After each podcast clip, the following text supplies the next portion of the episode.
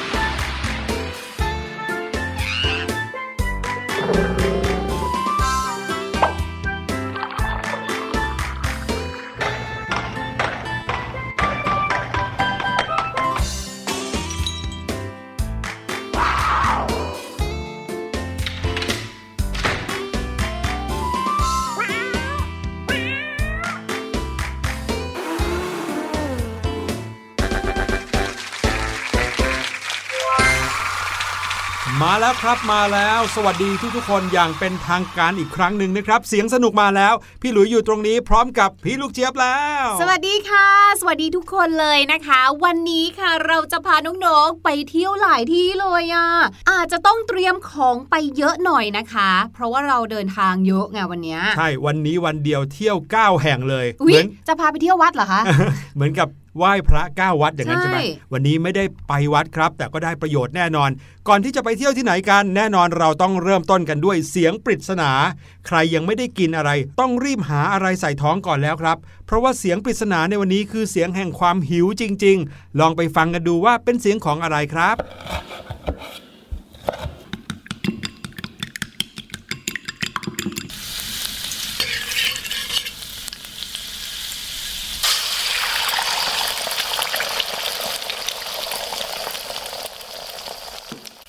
เป็นยังไงกันบ้างครับน้องๆ จริงๆ แล้วเนี่ยพี่หลุยบอกได้เลยนะว่า เสียงปริศนาในวันนี้เป็นเสียงที่ง่ายมาก เพิ่มความยากขึ้นมาอีกนิดหนึ่งดีกว่านะครับในเมื่อหลาย ๆ คนได้ยินเสียงก็พอจะเดาออกกันอยู่แล้วว่า นี่เป็นเสียงของการทำอาหารแน่นอน ใช่ แต่ว่าเสียงปรุงอาหารทำอาหารเสียงผัดก้องแกงก้องแกงที่ได้ยินเนี่ยน้องๆ พอจะเดาออกหรือเปล่าว่านี่เป็นเสียงของเมนูอะไรโอ้โห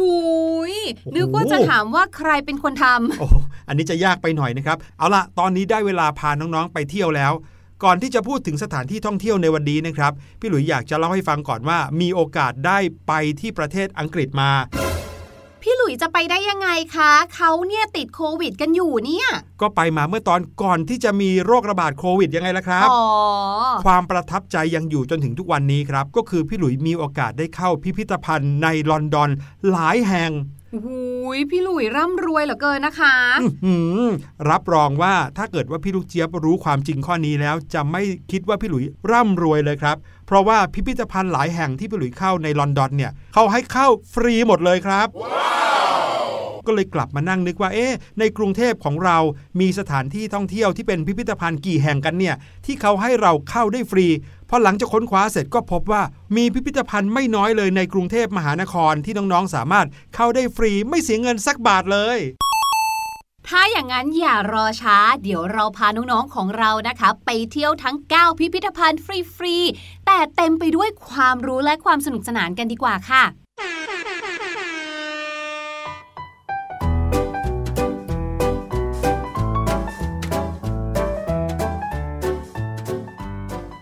ตามที่เราได้บอกกับน้องๆเอาไว้ครับ ว่าวันนี้เราจะพาน้องๆมาเที่ยวพิพิธภัณฑ์นะครับ และจุดเด่นของวันนี้นะครับที่เรามากันก็คือ เป็นพิพิธภัณฑ์ที่เข้าฟรีทุกแห่งเลย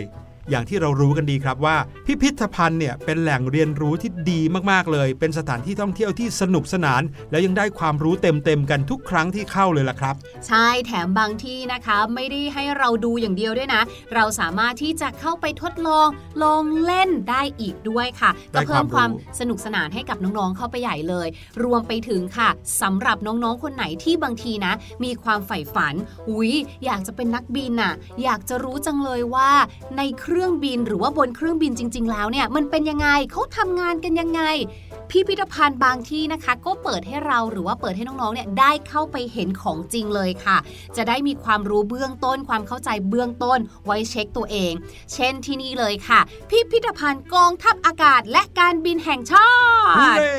ตอนนี้นะคะ เราก็อยู่ที่ถนนพหลโยธินค่ะ ซึ่งถ้ามองไปนู่นตรงนั้นเนี่ยจริง ๆ ก็ไม่ได้ไกลมาก จากหน่วยบัญชาการอากาศโยธินนะคะ ซึ่งพิพิธภัณฑ์นี้เนี่ยข้างในก็รวบรวมแล้วก็มีการเก็บเอาอากาศยาน อาวุธยุทโธปกรณ์ รวมไปถึงเครื่องมือสื่อสารที่เคยใช้จริงกันมาแล้ว ในกองทัพอากาศค่ะ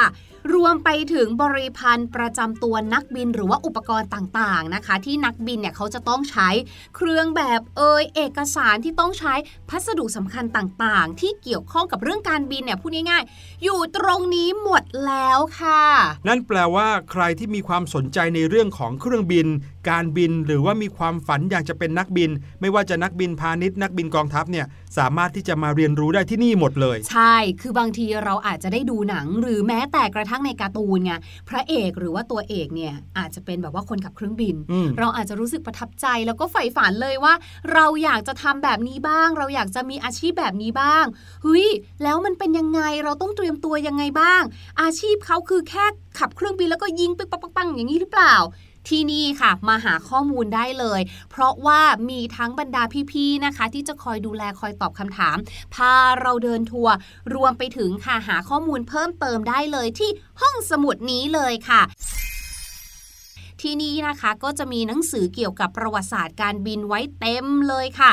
แล้วก็ยังมีจดหมายเหตุ เหตุอะไรคะพี่หลุย ไม่ใช่ครับพี่ลูกเจี๊ยบ จดหมายเหตุก็คือบันทึกประวัติศาสตร์นั่นเองครับ ว่าเคยเกิดเหตุการณ์นี้ขึ้นเมื่อวันที่เท่าไหร่อืมปีอะไร มีใครมาติดต่ออะไรบ้าง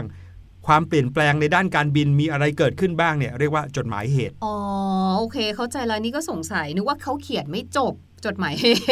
เห็นเขียนไว้ตรงนั้นนะคะ นอกจากนี้ค่ะก็มีรูปภาพ แล้วก็เอกสารทางประวัติศาสตร์ของกิจการการบินไว้ ให้เราได้ศึกษาค้นคว้าอีกด้วย แต่ที่พี่ลูกเจี๊ยบชอบที่สุดนะคะ ก็คือเขาเนี่ยมีกิจกรรมเตรียมเอาไว้ให้กับบรรดาน้องๆ หรือว่าคนทั่วไปได้ร่วมสนุกหรือว่าแบบเขาเรียกว่าเป็นอินเ r อร์แอคทีฟอย่างเงี้ยค่ะ คนที่มาเนี่ยก็จะได้มีส่วนร่วม แล้วก็จะได้สนุกสนานไม่ใช่แค่แบบดูดูๆอย่างเดียวอะเราสามารถ get ความรู้นั้นได้ง่ายขึ้นนะครับ นี่ก็คือพิพิธภัณฑ์กองทัพอากาศ และการบินแห่งชาตินะครับ อยู่บนถนนพหลโยธิน แถวดอนเมืองนี่เองครับ มาอีกแห่งหนึ่งครับ ข้ามกันมาที่ถนนสามเสนแขวงวัดสามพระยานะครับ ที่นี่พี่หลุยและพี่ลูกเจี๊ยบจะพาน้องๆ มาเรียนรู้เรื่องเกี่ยวกับการเงินการธนาคารกันบ้าง ที่พิพิธภัณฑ์ธนาคารแห่งประเทศไทย เป็นศูนย์การเรียนรู้ธนาคารของประเทศไทยเลยล่ะครับตั้งอยู่ที่ริมแม่น้ำเจ้าพระยาด้วย โอ้โห บรรยากาศวิวสวยงามมากนะครับ รูปร่างของอาคารที่นี่นะครับ ก็ได้รับการออกแบบอย่างทันสมัยสวยงามจริง ๆ เข้ากับสไตล์ของคนรุ่นใหม่เลย ประกอบไปด้วยส่วนต่างๆนะครับที่นี่ไม่ว่าจะเป็นพิพิธภัณฑ์ ห้องสมุดนะครับมี co-working space ด้วยใครอยากจะมานั่งอ่านหนังสือนั่งติวก็ยังทำได้นะครับ มีร้านค้าร้านอาหาร รวมไปถึงพื้นที่ทำกิจกรรมกลางแจ้งด้วย แต่ว่าที่สำคัญก็คือในส่วนของพิพิธภัณฑ์เนี่ยเขาจะมีการจัดแสดงนะครับ เรื่องราวเกี่ยวกับเงินตราต่างๆ เราจะได้รู้จักกับเงิน หรือว่าสิ่งของที่ใช้แลกเปลี่ยนสินค้ากันตั้งแต่ในสมัยยุคแรกเริ่ม มาจนถึงปัจจุบันเลยว่าคำว่าเงินคำว่าเบี้ย ที่มีกันอยู่ในประเทศสยามนะตั้งแต่สมัยโบราณมาเขามีการแลกเปลี่ยนมีการซื้อขายกันด้วยอะไรนะครับพี่หลุยว่าสำหรับบ้านไหนที่เป็นนักสะสมกันนะน่าจะชอบ สะสมเหรียญเก่าธนบัตรเก่า ที่นี่มีให้ดูกันทุกรุ่นทุกปีพศที่มีการผลิตกันเลย นอกจากนั้นนะครับก็ยังมีนิทรรศการเกี่ยวกับบทบาทหน้าที่ของธนาคารแห่งประเทศไทย ว่าเอ๊ะ ธนาคารแห่งประเทศไทยมีขึ้นมาทำไม หลาย ๆ คนเนี่ยงงเหมือนพี่หลุยครับ ก่อนหน้านี้พี่หลุยเคยสงสัยว่า ธนาคารไหน ๆเขาก็มีเงินให้เรากู้ หรือว่ามีที่ให้เราไปฝากเงินอืมแต่ทำไมธนาคารแห่งประเทศไทยเนี่ยเป็นของประเทศไทยเลยนะทำไมถึงไม่มีที่ให้เราไปฝากเงินก็ไม่รู้อืม ถึงเพิ่งมารู้ทีหลังเนี่ยแหละว่าธนาคารแห่งประเทศไทยเขาไม่ได้มีหน้าที่นั้นนะครับค่ะเขามีหน้าที่ที่จะกำหนดเรื่องราวเกี่ยวกับดอกเบี้ย เรื่องราวเกี่ยวกับการเงินทิศทางนโยบายการเงินของประเทศไทย ไม่ได้มีหน้าที่เกี่ยวกับการรับฝากเงิน หรือว่าปล่อยเงินกู้ให้กับผู้คนนะครับ อืม นอกจากนี้ที่นี่ก็ยังมีนิทรรศการส่งเสริมความรู้ทางด้านการเงิน แล้วก็นิทรรศการหมุนเวียนต่างๆ มาเรื่อยๆครับแต่ละมุมเนี่ยสวยงามน่าเรียนรู้มากๆเลย อยากจะชวนให้มากันครับ เพราะว่าแค่มาดูวิวแถวๆนี้ก็สวยมากแล้ว ใช่ เพราะว่าเป็นวิวริมน้ำเจ้าพระยาเลยนะคะต่อมาค่ะ มาที่นี่กันดีกว่าสำหรับใครนะคะ ที่อยากจะรู้เรื่องราวกับชาวบางกอกให้มากขึ้นต้องมาที่พิพิธภัณฑ์ชาวบางกอกค่ะ ที่นี่เนี่ยนะคะ ถ้าเรามองรอบๆ มันก็เหมือนบ้านนะ ซึ่งก็ถูกต้องแล้วค่ะ เพราะว่าเจ้าของบ้านเนี่ยนะคะ ก็คืออาจารย์วราพรสุรวดีเนี่ยต้องการให้สิ่งของแล้วก็ทรัพย์สินต่างๆ รวมไปถึงตัวบ้านเนี่ยแหละค่ะ ซึ่งท่านเนี่ยก็ได้เป็นมรดกตกทอดมาจากคุณแม่ ท่านต้องการให้สิ่งเหล่านี้เนี่ยนะคะทำหน้าที่บอกเล่าเรื่องราวเกี่ยวกับภาพชีวิตความเป็นอยู่ของชาวบางกอก ในช่วงทั้งก่อนและหลังสงครามโลกครั้งที่2ค่ะ ดังนั้นถ้าเกิดว่าใครนะคะได้มาเที่ยวที่นี่เนี่ยนอกจากนะคะที่จะได้รับความสงบร่มเย็นแล้วเนี่ยเราก็จะได้เห็นหนึ่งค่ะ บ้านที่เขาสร้างขึ้นในสมัยนั้นเนี่ยซึ่งเป็นรูปทรงแบบนี้ ข้างในตกแต่งกันแบบนี้นะคะ รวมไปถึงก็จะได้เห็นของใช้ต่างๆ ที่อยู่ในช่วงก่อนแล้วก็หลังสงครามโลกด้วย ใช่ เหมือนกับย้อนเวลากลับไปอยู่ในสมัยปีก่อน 2,500อะนะครับนี่ก็คือเรื่องราวของพิพิธภัณฑ์ชาวบางกอกครับ อยู่ตรงซอยเจริญกรุง 43 นะครับ แขวงสี่พระยาเขตบางรักนี่เอง เอาละใกล้เคียงกันนะครับ ก็ยังมีอีกหนึ่งสถานที่เป็นที่ที่พี่หลุยชอบไปมากครับ ก็เรียกว่าพิพิธบางลำพูครับพิพิธบางลำพูนี่นะครับตั้งอยู่บริเวณถนนพระสุเมนอยู่ใกล้กันกับป้อมพระสุเมนเลย เป็นพิพิธภัณฑ์ที่จะพาพวกเราเหมือนกับนั่งเครื่องย้อนเวลา ไประลึกถึงสเสน่ห์วิถีชีวิตชุมชนของคนบางลำพูครับ คือแถบนี้นะครับ เมื่อ EP ที่แล้วเราเคยได้พูดกันถึงวิถีชีวิตชุมชนบริเวณถนนพระอาทิตย์นะครับ ที่มีป้อมพระสุเมนสวนสันติชัยประการ ซึ่งตรงนี้เนี่ยเรียกว่าชุมชนบางลำพูทั้งหมดเลยนะ และชุมชนนี้อยู่มาตั้งแต่สมัยต้นรัตนโกสินทร์เลยครับพี่ลูกเจี๊ยบทำให้จุดเด่นของพิพิธภัณฑ์แห่งนี้เนี่ยก็คืออาคารที่เป็นอาคารทรงโบราณ แล้วก็รองรับคนได้ทุกเพศทุกวัยนะครับสถานที่นี้เนี่ยนำเอาเทคโนโลยีเข้ามาเป็นส่วนหนึ่งในการนำเสนอข้อมูลที่เรียกว่าน่าสนใจมากๆ บรรยากาศก็มีความสมจริง เหมือนให้เราได้ย้อนเวลากลับไปในยุครัตนโกสินทร์ตอนต้นเลย รวมไปถึงการจำลองวิถีชีวิตชุมชน ผ่านห้องจัดแสดงต่างๆนะครับไม่ว่าจะเป็นสีสันบางลำพู เบาะแสจากริมคลอง พระนครเซ็นเตอร์ ย่ำตรอกบอกเรื่องเก่า หรือว่านิทรรศการที่ชื่อว่าที่นี่บางลำพู ถอดรหัสลับขุมทรัพย์บางลำพูโอ้โห แต่ละอย่างนี่นะทำให้เราดำดิ่งลึกเข้าไปนะครับ ถึงช่วงที่ชุมชนนี้ยังคงมีชีวิตชีวาอยู่เลยครับพี่ลูกเจี๊ยบ เอาละค่ะ พี่หลุยขาน้องๆชาวเสียงสนุกขาไหนๆเนี่ย มาแถวนี้แล้วนะคะ เลยมาอีกนิดนึงละกันค่ะ มาที่ถนนบำรุงเมืองแขวงวัดราชบพิตรกันค่ะ ที่นี่พี่ลูกเจี๊ยบเนี่ย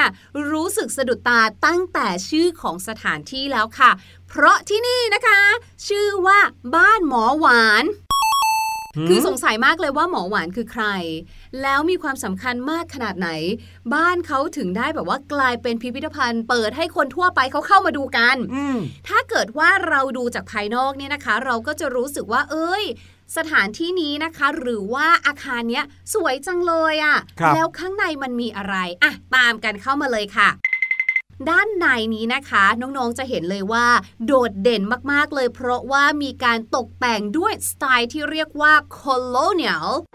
เออ colonial นั่นเอง co lonial นะคะสไตล์ colonial เนี่ยคืออะไร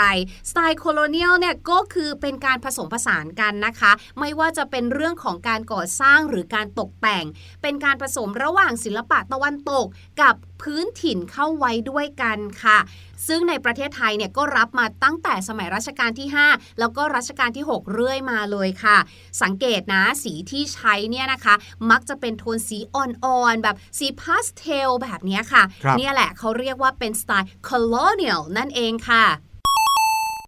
โอ้โหพี่ลูกเจี๊ยบเข้ามาแล้วพี่หลุยรู้สึกเหมือนอยากจะแต่งชุดเป็นคุณชายเลย เพราะว่าดูเก๋ดูคลาสสิกมากๆครับ ใช่แล้วค่ะ ที่นี่นะคะ บ้านหมอหวานเนี่ยเป็นทั้งบ้านและสถานที่ปรุงยาแผนโบราณ ของใครไปไม่ได้นอกจากหมอหวานนั่นเองค่ะครับโดยภายในอาคารนะคะ ก็จะบอกเล่าเรื่องราวเกี่ยวกับยาแผนโบราณของหมอหวานค่ะ กรรมวิธีแล้วก็กระบวนการผลิต รวมไปถึงอุปกรณ์ แล้วก็การปรุงยาขวดยาเก่าๆต่างๆนะคะ ก็จะจัดแสดงให้เราเนี่ยได้เห็นค่ะว่าโอ้สมัยก่อนเนี่ยนะเขาใช้อุปกรณ์อะไรในการปรุงยา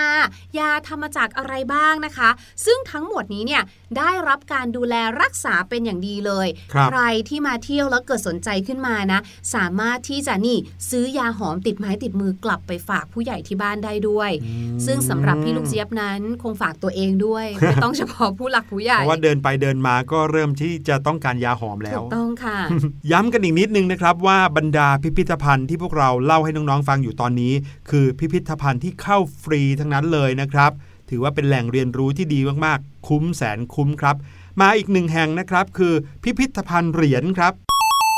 ก่อตั้งขึ้นโดยกรมธนารักษ์ครับ ภายนอกของอาคารนี้เขาก็ได้รับการออกแบบอย่างทันสมัยเลยนะครับ ที่นี่มีทั้งนิทรรศการถาวรที่อยู่ที่ชั้นหนึ่งนะครับก็เรียกว่าใครมาเข้ามาที่ชั้นหนึ่งเนี่ยก็จะได้เห็นนิทรรศการเกี่ยวกับเหรียญกระสาบของไทยมากมายครับ รวมไปถึงชั้น 2 ชั้น 3เขาก็จะมีนิทรรศการหมุนเวียนที่จะเปลี่ยนไปเรื่อยๆสำหรับนิทรรศการที่นี่นะครับ ใครที่มาเที่ยวก็จะได้เรียนรู้เกี่ยวกับเส้นทางวิวัฒนาการของเงินตราในไทย รวมถึงได้เห็นคุณค่าแล้วก็ความสำคัญของเหรียญด้วย พี่หลุยว่านะ หลายๆ คนอาจจะเคยเห็น หรืออาจจะแทบไม่เคยเห็นนะครับ เหรียญ25 สตางค์เหรียญ50 สตางค์ในการซื้อขายเดี๋ยวนี้เนี่ยถ้าเราไม่ใช้แอปกันเนี่ยเราก็มักจะใช้กันแต่เหรียญ5เหรียญ10เนาะแต่ว่าเหรียญที่มีคุณค่านะครับก็คือเหรียญ25 สตางค์50 สตางค์เนี่ยก็ถือว่าเป็นเหรียญที่มีมูลค่าเหมือนกันนะ หลาย ๆ คนจะไม่ค่อยได้ใช้งานเหรียญเหล่านี้กัน เราก็จะได้มาเห็นคุณค่าของเหรียญเหล่านี้ที่นี่นะครับ ใครอยากจะมาที่พิพิธภัณฑ์เหรียญแห่งนี้นะครับ ก็จะต้องมาในวันอังคารถึงวันอาทิตย์ครับ เพราะว่าเขาปิดวันจันทร์ เปิดตั้งแต่เวลา 10นาฬิกาถึง 18นาฬิกาครับ และตอนนี้นะคะที่ที่พี่ลูกเจี๊ยบพามาเนี่ยไม่ได้อยากจะชวนทุกคนนะคะ ไปเดินช้อปปิ้งที่สวนจตุจักรหรือไปวิ่งที่สวนวชิระเบญจทัศน์นะคะ แต่อยากให้ทุกคนค่ะ มาเที่ยวที่นี่ต่างหากค่ะ พิพิธภัณฑ์เด็กกรุงเทพมหานครนะคะ ซึ่งตั้งอยู่บนพื้นที่ส่วนหนึ่งของสวนสมเด็จพระนางเจ้าสิริกิติ์นั่นเองค่ะ จากชื่อก็รู้แล้วเนาะว่าที่นี่นะคะ เป็นพิพิธภัณฑ์ที่เหมาะสมกับการเรียนรู้ของน้องๆ หนูๆมาก ๆเลยค่ะ ด้านในจะแบ่งเป็นอาคารทั้งหมด 4 หลังนะคะ แต่ละหลังเนี่ยก็มีทั้งเรื่องของการละเล่น รวมไปถึงการจัดนิทรรศการนะคะ พูดง่ายๆก็คือพื้นที่ทั้งหมดนี้เนี่ยสร้างสรรค์การเรียนรู้ให้น้องๆ และช่วยในการพัฒนาทักษะให้น้องๆ กันได้อย่างแน่นอน แล้วก็อย่างที่บอกค่ะ มันฟรีค่ะควรหาเวลามาอย่างยิ่งเลยนะคะ ใช่ครับมีช่วงที่ปิดไปเหมือนกันนะ แล้วก็กลับมาเปิดใหม่ตอนนี้ปิดอยู่หรือเปล่าก็ไม่รู้นะพี่ลูกเจี๊ยบ อีกแห่งหนึ่งนะครับที่น่าไปมากๆก็คือพิพิธภัณฑ์สถานแห่งชาติ วัดเบญจมบพิตรดุสิตวนารามราชวรวิหารครับพูดง่ายๆ ก็คือน้องๆ คุณพ่อคุณแม่จะต้องมาที่วัดเบญนั่นแหละนะครับแล้วก็เมื่อเข้ามาในวัดเบญแล้ว ก็จะมาเจอกับพิพิธภัณฑ์สถานแห่งชาติแห่งนี้ครับที่นี่จะเป็นสถานที่รวบรวมโบราณวัตถุ และก็ศิลปวัตถุสำคัญสำคัญ ของวัดเบญจมบพิตรดุสิตวนารามราชวรวิหาร โดยที่เก็บรักษาในอาคารที่เป็นอาคารสำคัญเลยก็คือที่วิหารพระสมเด็จครับ wow! เรียกว่าใครที่อยากจะเห็นสิ่งของที่เป็นโบราณวัตถุ ศิลปวัตถุเนี่ยควรมาที่นี่นะ ไม่ว่าจะเป็นเครื่องกระเบื้อง เครื่องแก้ว เครื่องบูชา ทั้งแบบจีนแบบไทยเนี่ยซึ่งเคยเป็นที่นิยมมากๆนะครับในยุคสมัยหนึ่ง นอกจากนั้นก็ยังเป็นที่ประดิษฐานพระพุทธรูปสำคัญสำคัญหลายองค์ครับ และที่สุดท้ายนะคะที่จะพาทุกคนมาเที่ยวกันโดยเฉพาะใครที่สนใจประวัติศาสตร์ช่วงเปลี่ยนแปลงการปกครองเป็นทุนเดิมอยู่แล้วนะคะ มั่นใจเลยค่ะว่าที่นี่น้องๆจะต้องสนุกสนานอย่างแน่นอน นั่นก็คือพิพิธภัณฑ์พระบาทสมเด็จพระปกเกล้าเจ้าอยู่หัวนั่นเองค่ะ ก็เป็นพิพิธภัณฑ์ที่รวบรวม และเป็นแหล่งศึกษาเกี่ยวกับพระราชประวัตินะคะ รวมไปถึงยังมีการจัดแสดงนิทรรศการต่างๆ อีกด้วยนะ ไม่ว่าจะเป็นวีดีทัศน์ หรือว่าภาพยนตร์ที่รัชกาลที่ 7 เนี่ย ทรงบันทึกด้วยฝีพระหัตถ์กันเลยทีเดียวนะคะ และที่พลาดไม่ได้เลยก็คือ วัตถุสิ่งของเครื่องใช้ร่วมรัชสมัยต่างๆ ค่ะ ทั้งหมดนี้เนี่ยล้วนแต่มีความน่าสนใจทั้งสิ้นนะคะ เที่ยวกันสันเหนื่อยเลยครับพี่ลูกเจี๊ยบฝากน้องๆเอาไว้ที่เพลงเพลงนี้นะครับ เพลงที่มีชื่อว่า ลูกหมูหลงทางครับ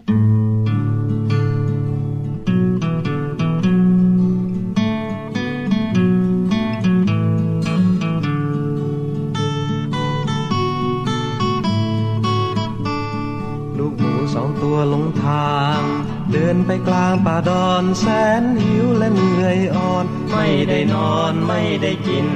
พบแตงเล็กๆหนึ่งใบ จะแบ่งอย่างไรกันดี ลองคิดกันหลายที ก็ไม่ดีเหมือนดังใจ พอเห็นลิงเดินมาลิงจ้าช่วยเราที เจ้าลิงยิ้มยินดี มาสิฉันช่วยปัน จึงแบ่งแต่เป็นสองอัน อันหนึ่งเล็ก อันหนึ่งใหญ่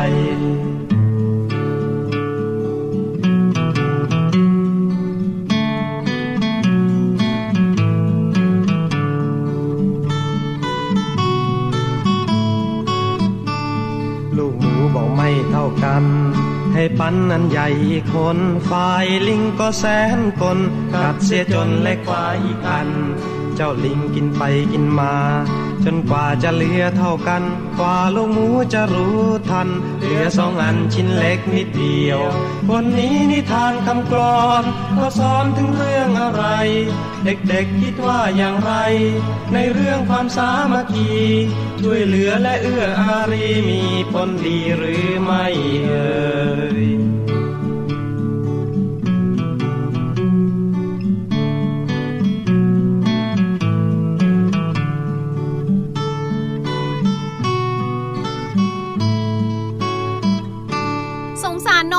จังเลย ลูกหมูหลงทางไม่รู้หลงไปไหนแล้วเนี่ยเนี่ยหนึ่งในเก้าพิพิธภัณฑ์เนี่ยแหละครับ สงสัยนะคะ พี่ลูกเจี๊ยบนะคะ ก็เลยอยากจะนำพาเอาประโยคที่เป็นคำถามหรืออาจจะเป็นประโยคบอกเล่า ในการถามเส้นทางเอ่ยบอกเส้นทางเอ่ยมาฝากทุกคนกันค่ะ ประโยคแรกนะคะเป็นคำถามค่ะ เผื่อว่ามีคนมาถามทางเรา เราจะได้รู้ว่า อ๋อ เขากำลังต้องการให้เราบอกทาง นั่นก็คืออาจจะมีฝรั่งเดินมาหาเราแล้วก็ถามว่า Excuse me could you tell me how to get to แล้วก็จุดจุดจุดแล้วแต่ว่าเขาอยากจะไปไหน สมมุตินะคะ could you tell me how to get to บ้านหมอหวาน หรือนะคะเขาอาจจะถามเราว่า excuse me which is the best way to บ้านหมอหวานขอบคุณพี่ลูกเจี๊ยบมากๆเลยครับ หวังว่าถ้าเกิดว่าน้องๆ มีโอกาสได้ใช้คำถามนี้ หรือได้ยินใครถามคำถามนี้ก็คงจะตอบได้อย่างถูกต้อง แต่ว่าตอนนี้เราไปเฉลยเสียงปริศนากันดีกว่าครับ ที่บอกใบกันเอาไว้ว่าเป็นเสียงแห่งความหิว น้องๆ คิดว่าน่าจะเป็นเสียงปรุงอาหารของเมนูไหน ลองไปฟังกันอีกสักทีครับ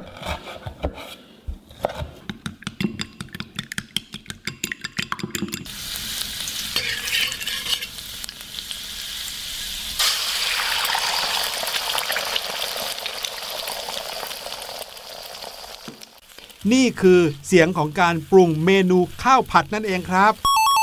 มีใครเดาถูกกันบ้างครับ วันนี้รายการเสียงสนุกหมดเวลาลงแล้วครับ เราทั้งคู่จะกลับมาเจอน้องๆใหม่ทุกเวลาที่คิดถึงกัน ขอเพียงใช้นิ้วของน้องๆ แตะเข้ามาที่เว็บไซต์ thaipbspodcast.com วันนี้ลาไปแล้ว สวัสดีครับ สวัสดีค่ะ สบัดจินตนาการ สนุกกับเสียง เสริมสร้างความรู้ในรายการ เสียง